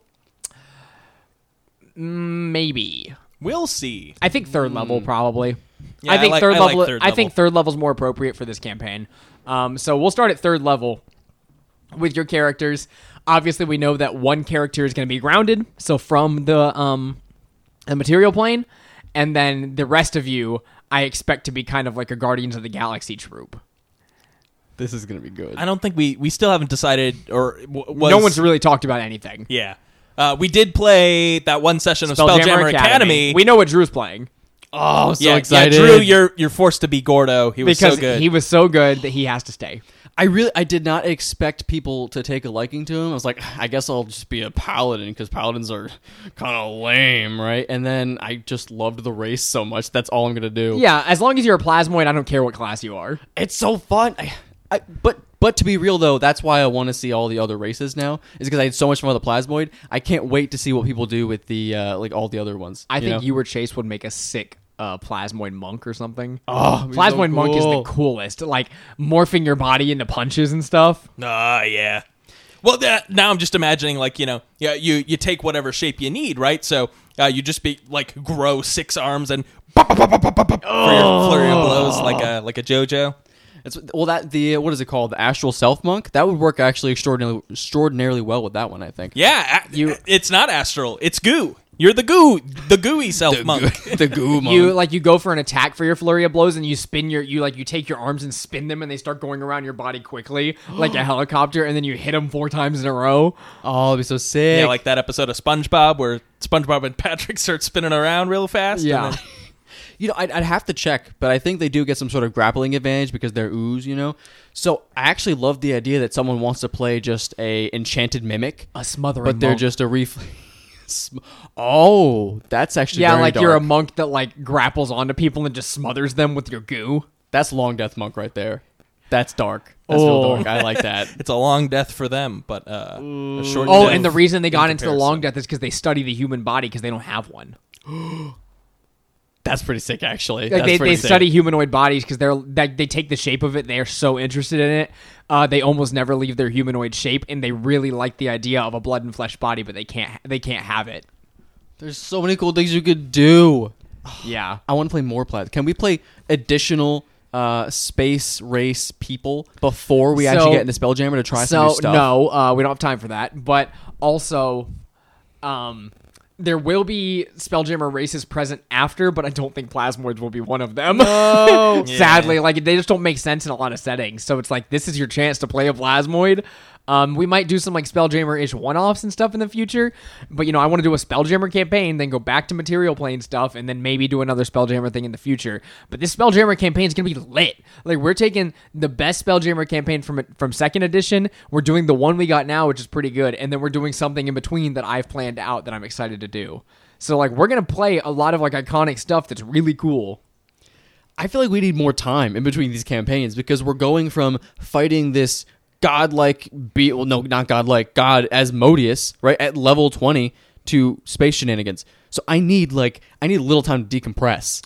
I don't okay, know, I well, don't know if we, do it we don't have week. time for you to decompress. I have to Drew. We have too much to play. So We'll we'll do uh, that that one session of Ghosts of Salt Marsh that you've been foaming at the mouth for. I would love that. I would love that. You know, I would love yeah to take a week or two off uh, in between where I'm like, okay, I can decompress and prepare my stuff for the next campaign um, while someone runs something.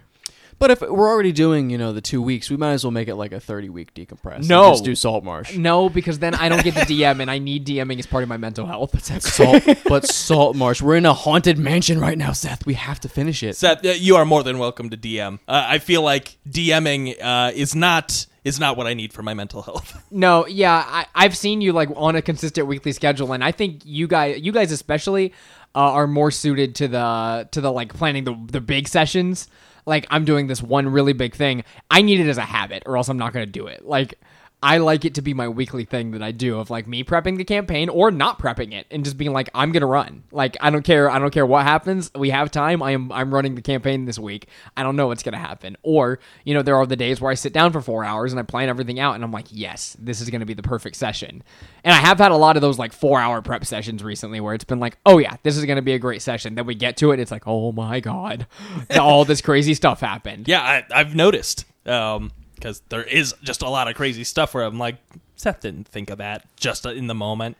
No, yeah, that's sometimes it is. Sometimes it's like sometimes the things I say or the the conditions I set us up in are like, yeah, that was a spur of the moment thing. You know, um, Adonis going away was a spur of the moment thing. Like, Oh, for sure. I set the boundaries for that and the conditions for it in the moment. Like, I didn't preconceive what the reward was going to be before I got to it.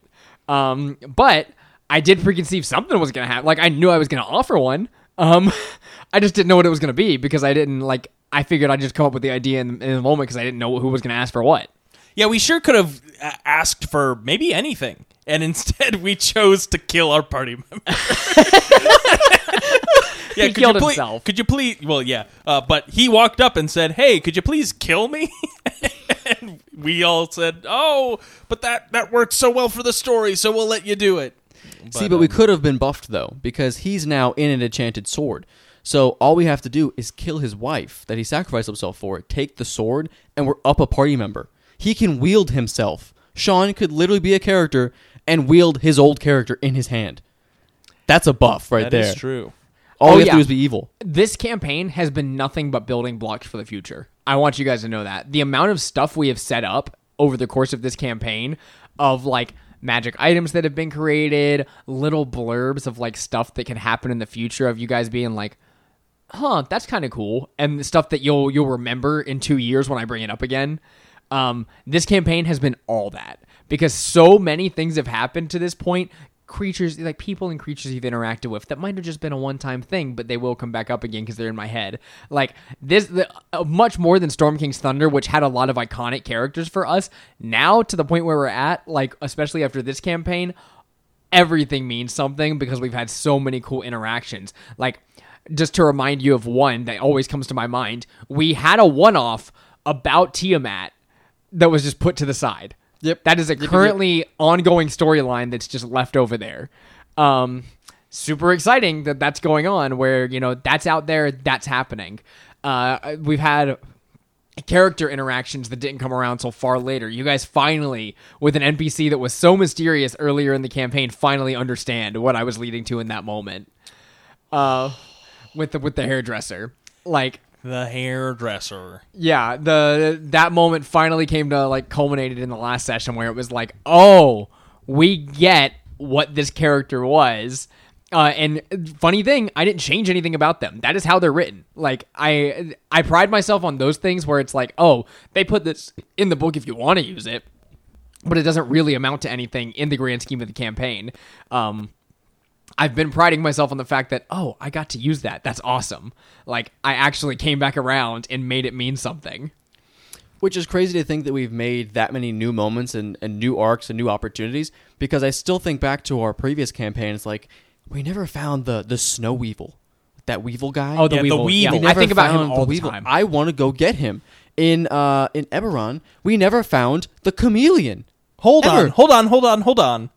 Are we just gonna leave this amazing character idea on the on the drawing room floor. Uh, uh, Where where or uh, I don't know the the drawing table, no whatever the word The is. drafting table. Yeah, uh, uh, whoever our grounded character is in Spelljammer, it's got to be the Weevil.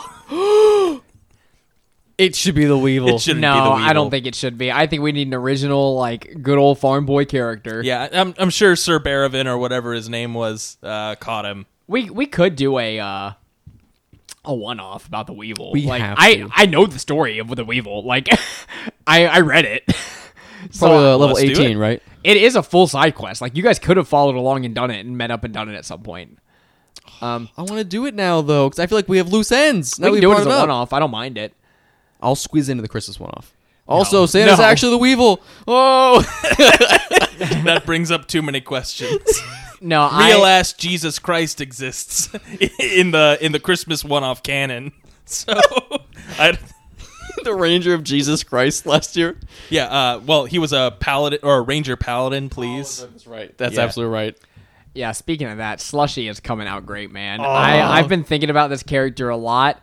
Uh, my magic item that I brought up to you, I thought was very fun, and I wanted to bring this up to you. Now, there are two versions of the persona Jack Frost. Um, Now, one is called Jack Frost, the one picture I sent you and Zach before. Now, okay. let me introduce you to. Let me just type it in right here. Zach. There Frost. I think I know where you're going with this.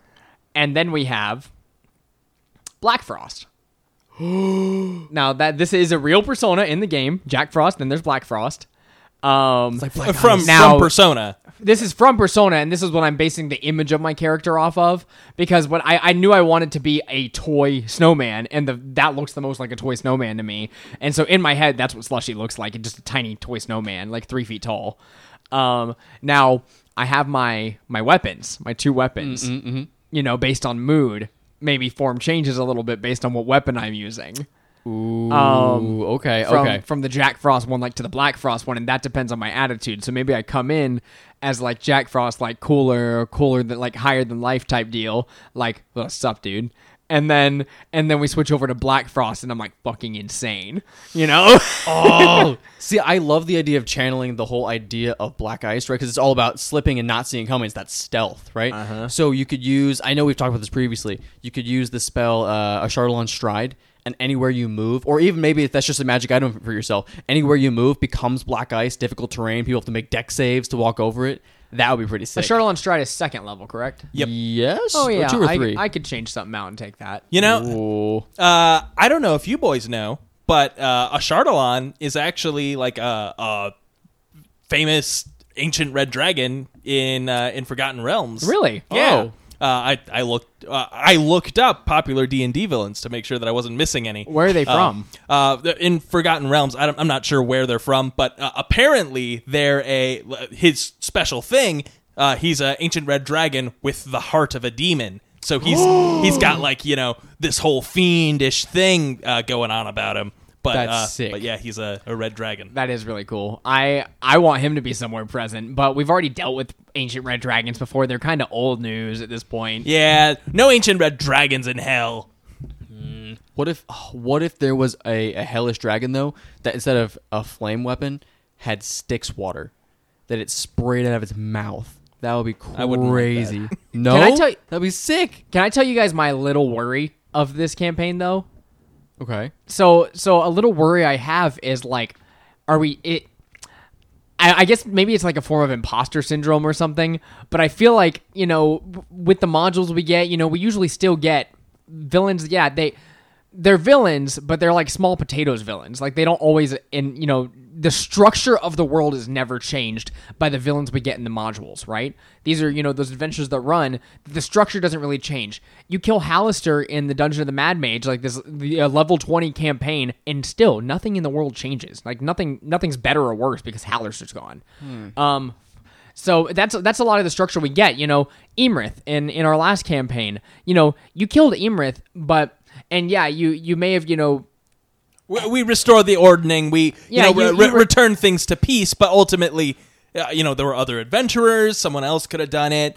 Uh, you know, the, the the world has faced bigger and worse threats all the time. the structure of the world didn't change at all. Waterdeep was still there, Neverwinter's still there. You know, the only things that really changed were a friendship with the with the giants was formed, which was nice, and a couple of towns got destroyed by the giants because they were rampaging. Like that that was really all that changed.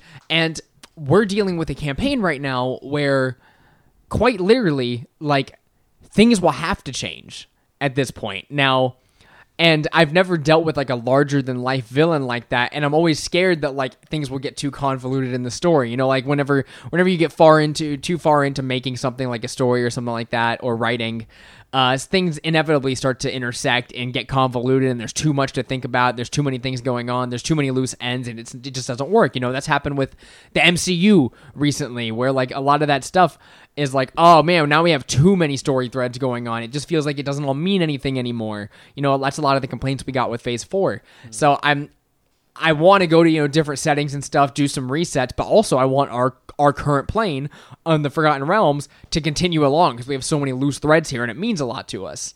Um, so what I'm trying to say is, if I do uh, Asmodeus and we kill him, you know, if, if you guys, let's say you guys succeed, you might not, and this doesn't matter at all, but if you do end up killing Asmodeus, then like now the structure of that has changed, and now anything that's said about Asmodeus in the future, if a campaign comes out with Asmodeus present, we can't use him because he's gone.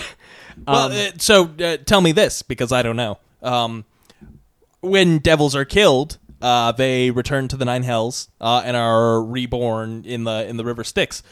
Uh, if we kill Asmodeus, is he coming back or it depends. okay? Well, So- that answered my question. So, yeah. Um, so yeah, let's say Asmodeus dies and now he's not the Lord of the Nine Hells anymore.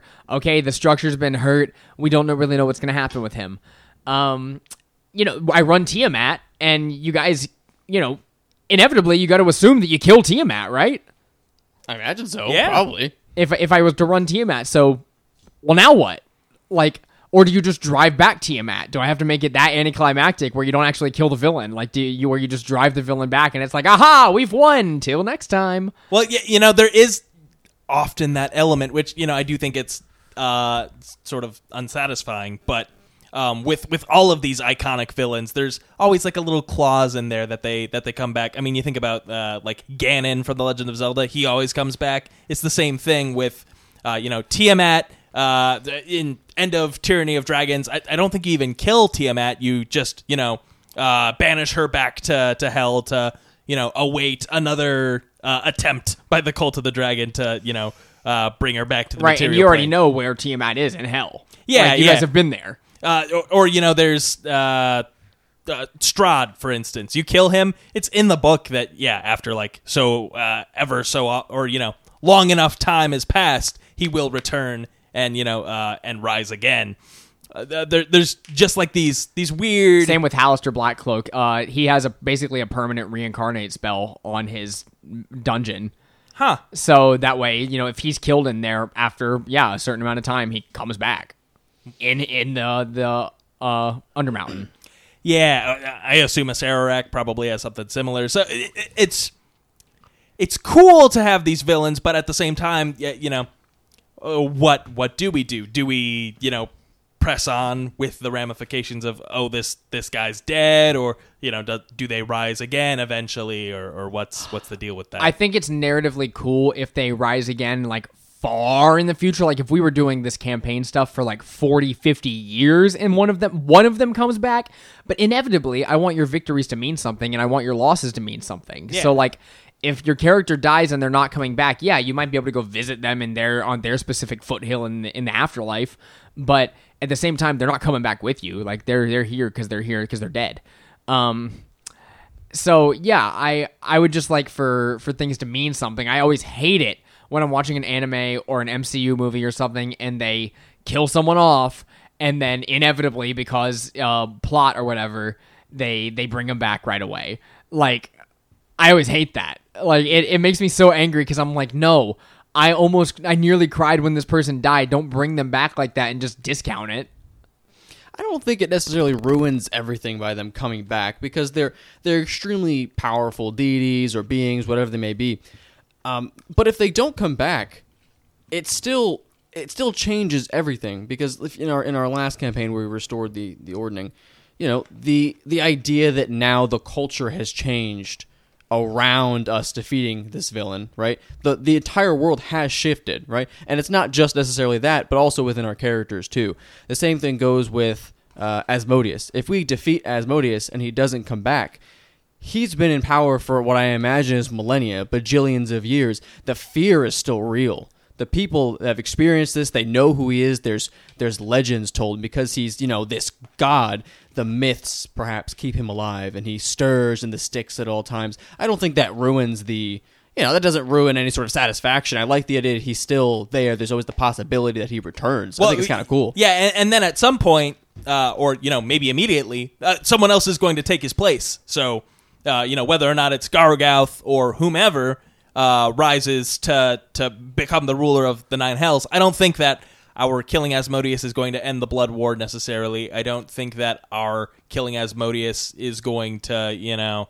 Um, uh, ultimately we have short lifespans in the in, you know in the cosmic sense um but it, even while our characters are around like you know we're not going to put an end to all devils uh, by killing asmodeus there's there's still more shit there really we're uh, more or less solving a, a personal uh, beef that he's got with us so Well, I mean, he's kind of forcing us to.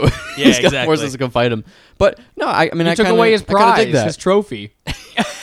I mean, I don't expect to, you know, stop all evil and create world peace by defeating Asmodeus, but the I still do find satisfaction in the idea that I spent, you know, two years of my life fighting this this incredibly fearsome creature that's known in myth and lore. And even if he comes back in a few years, that's okay because we, you know, in Game of Thrones uh, lingo, we broke the wheel. Right? We changed that. We shifted the way that the world was actually running and working. That's cool. Yeah. I dig it. I dig yeah and, and you know yeah you mentioned if we're still doing this in 40 years now i'm wondering like is there ever going to be a villain that you know is more powerful than asmodeus that we're ever going to face? Or it, or th- for that matter is this the only time that we're ever going to face asmodeus? Like you know in it if we're still doing this in 10 years heck, heck you know like do we do we bring asmodeus back into our games? What's the how's that going to shake out? There are possibilities of facing off against like more fearsome foes um or like in conditions where they feel more fearsome too. Right. Where, I mean, like- it, it- Tiamat is Tiamat. so th- Yeah. there's always that. so man. yeah there are there are scenarios that i've had in mind where i'm like okay this could be a really cool idea for a campaign this could be a really cool idea for one um, and inevitably like i think the most important part is like your guys relationship with your characters between each other and the uh the villains that you fa- like that you fight against where uh, the best stories aren't necessarily the ones where the where Asmodeus is the villain and you have to go kill him. Some of the best ones are like the one to fives where it ends in a big like a big climactic ending. Um, and you know you guys come out victorious or whatever, or someone dies in the process, but you still win, and it's an emotional ending. Like those are those are like the the best stories that are told and the best ones we can have at the table. But uh, also, we're telling an amazing story right now about Asmodeus uh, and his entire thing. Like, uh, you guys quite literally learned the lore, the history of him along the way. Took away, like, for a very valiant effort, took away uh, one of the things that he cherished most. One of the greatest victories he had of getting Zariel from her angelic status, just like him, to fall to an to a devil. Um, you took that away from him, and then you know now it's like, yeah, we're coming for you next. I'm scared. So it is cool. It's it's very cool. I'm looking forward to it. Yeah, and I'm, I'm also excited for you know when our uh, when we're doing our next campaign. Uh, you know, maybe none of our characters survive, but maybe some do. And you know, what impact do we leave on the world? For instance, you know, uh, Eknon sort of has his impact that he's left. Uh, Beryl has his impact that he's left. Um, uh, if we're going forward into into you know whatever i'd like at some point doesn't have to be next campaign doesn't even have to be the campaign after that but at some point we're gonna find a uh, an oswin maker original magic item and uh and you know someone's gonna get it Elmaker patent pending. sure Ooh, you have to. Oh, you have to come with a little stamp. You have to draw a little stamp that you put on your uh, your your items. Alemaker Industries. And and with that, guys, I got to give kudos before we we exit uh, to to Zach for the magic items he creates because they're badass. Like every time he comes up with a new magic item, first of all, he makes a stat block. Like he makes an official magic item card for it and sends it over to me and is like, "Is all of this okay?" And I read through it and I'm like, "Yeah, it's fine. Like it's good. no notes." Thank you. Al- almost every time I'm like, yeah, no notes. Like I, I'm cool with it. It's it's powerful, yeah, but so are my villains. So, and I've been able to prove that recently. Yeah, where I- absolutely. where it's been like, oh, no matter how much power we receive, like there can still be stakes. It's actually the entire reason I'm scared to play Artificer. He's too good at making all these items. Like I can't, I can't match that. There's so many cool items he's got up his, on his belt. I'll ghost write for you if you want to. Yeah, you shoot him ideas and he'll he'll write them. Yeah. So you'll actually be the Artificer. I'll just you know mooch off of you the whole time. I'd take it as a compliment. Anyways, guys, thank you for an awesome post show this week. We will see you back here next week, and that's all I got. Goodbye.